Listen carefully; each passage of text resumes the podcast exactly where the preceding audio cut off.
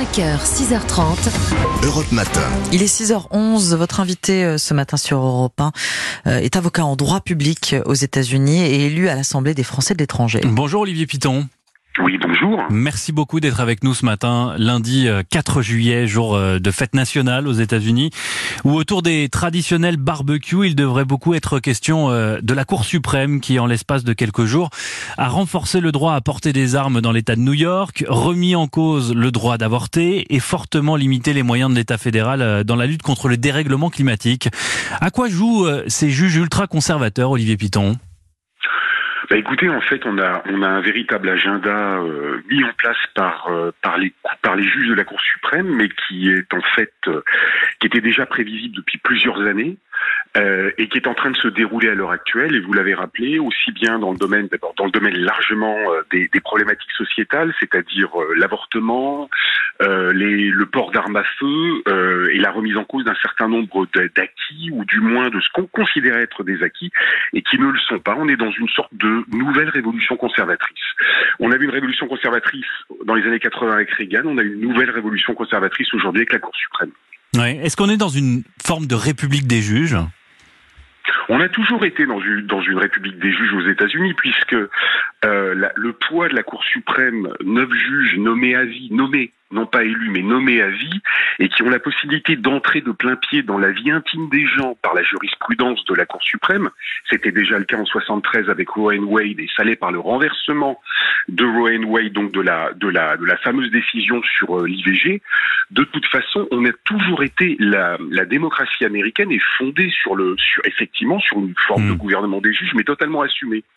Certains constitutionnalistes affirment que c'est plutôt euh, l'arrêt Roe Wade en 73 qui est l'anomalie dans l'histoire. Alors oui, c'est juste. Les deux sont d'une anomalie, c'est-à-dire que la, la, la, jurisprudence de 1973 est une anomalie dans le sens où ce n'est pas par la loi, contrairement à la France, par exemple, qui euh, qu'on a décidé aux États-Unis euh, de la mise en place euh, de l'instauration de l'IVG, et c'est également par une décision de jurisprudence et non pas par la loi qu'on revient aujourd'hui hmm. sur euh, sur l'IVG. Donc dans les deux cas de figure, ça n'est pas la loi, donc ça n'est pas, si vous voulez, ça n'est pas le peuple souverain, comme on dit, qui a pris la décision. Ce sont neuf juges nommés dans un cas comme dans l'autre. Olivier Piton, vous l'avez dit, ces juges sont élus, sont nommés à vie. Euh, ceux qui dont on parle n'ont que la cinquantaine. Hein, euh, ces six juges ultra conservateurs. Donc cette situation pourrait perdurer encore de longues années si vous voulez, vu du point de vue républicain, les républicains se sont, enfin, une partie des républicains s'est opposée à, à Roe donc à l'instauration de l'IVG depuis 49 ans. Donc, on est sur du temps très long. Euh, ça fait 49 ans que les républicains considèrent qu'il faut absolument remettre en cause cette décision et ils ont pris un demi-siècle pour le faire. Comme vous l'avez dit fort justement, on a des juges qui ont été nommés par le pouvoir républicain et, notamment par Donald Trump. Ils ont une cinquantaine d'années. Comme on est nommé à vie, bah, évidemment, d'une part, il faut attendre que les gens meurent ou démissionnent, ce qui est effectivement à 50 ans assez peu probable, ou bien et en plus et en hmm. prime, il faut pouvoir bénéficier du décès du juge du camp adverse, donc être en, en, aux responsabilités à ce moment-là pour nommer un juge de son camp. Donc là encore, on est parti pour des dizaines d'années avant de pouvoir, avant que les démocrates puissent espérer renverser le renversement de Roe Wade et réinstaurer l'IVG. Sur les cinq juges conservateurs qui ont voté en faveur, euh, notamment de l'annulation du droit constitutionnel à l'avortement, trois, vous l'avez dit, ont été nommés par Donald Trump. C'est lui qui est derrière tout ça, Olivier Piton? C'est sa euh, façon à lui euh, de savonner la présidence de Joe Biden? Alors c'est c'est effectivement un petit peu ça. Il faut savoir que euh, Donald Trump au départ n'est pas n'est pas un, un, un, croisé de la de la lutte anti-IVG. C'est un opportuniste et qui utilise effectivement les évangéliques aux États-Unis pour euh, le soutenir. Et au moment où il nomme la dernière juge de son mandat, c'est-à-dire Amy Coney Barrett, qui est une qui est une juge parfaitement identifiée comme étant anti-IVG, il ne le fait à mon avis pas en pensant à ce qui se passera après, puisqu'il espère être réélu à ce moment-là mais en tout cas, il rend une certaine, d'une certaine manière, euh, la, la, il, rend aux évangéliques ce que les évangéliques lui ont fait, c'est-à-dire le soutien. On a donc une sorte d'accord tacite, mais au départ, Donald Trump est un opportuniste. Il n'est pas, ça n'est pas un chrétien fondamentaliste. C'est quoi l'issue désormais pour Joe Biden qui a les, pieds, enfin qui a les mains liées euh, avec une Cour suprême euh, aussi conservatrice euh, Ce sont les élections de mi-mandat en novembre, c'est ça sa seule issue? Bah, malheureusement non, et c'est l'énorme problème de l'exécutif, c'est que l'exécutif est complètement impuissant, il en est réduit aux incantations. D'ailleurs, on le voit bien, que ce soit Biden, que ce soit Harris, la vice-présidente. Pourquoi? Parce que, comme je l'ai rappelé tout à l'heure, ça n'est pas la loi, mais c'est la jurisprudence qui a décidé de euh, l'instauration puis du renversement de, de, de l'IVG aux États-Unis euh, à l'échelon fédéral, vous avez raison de le rappeler.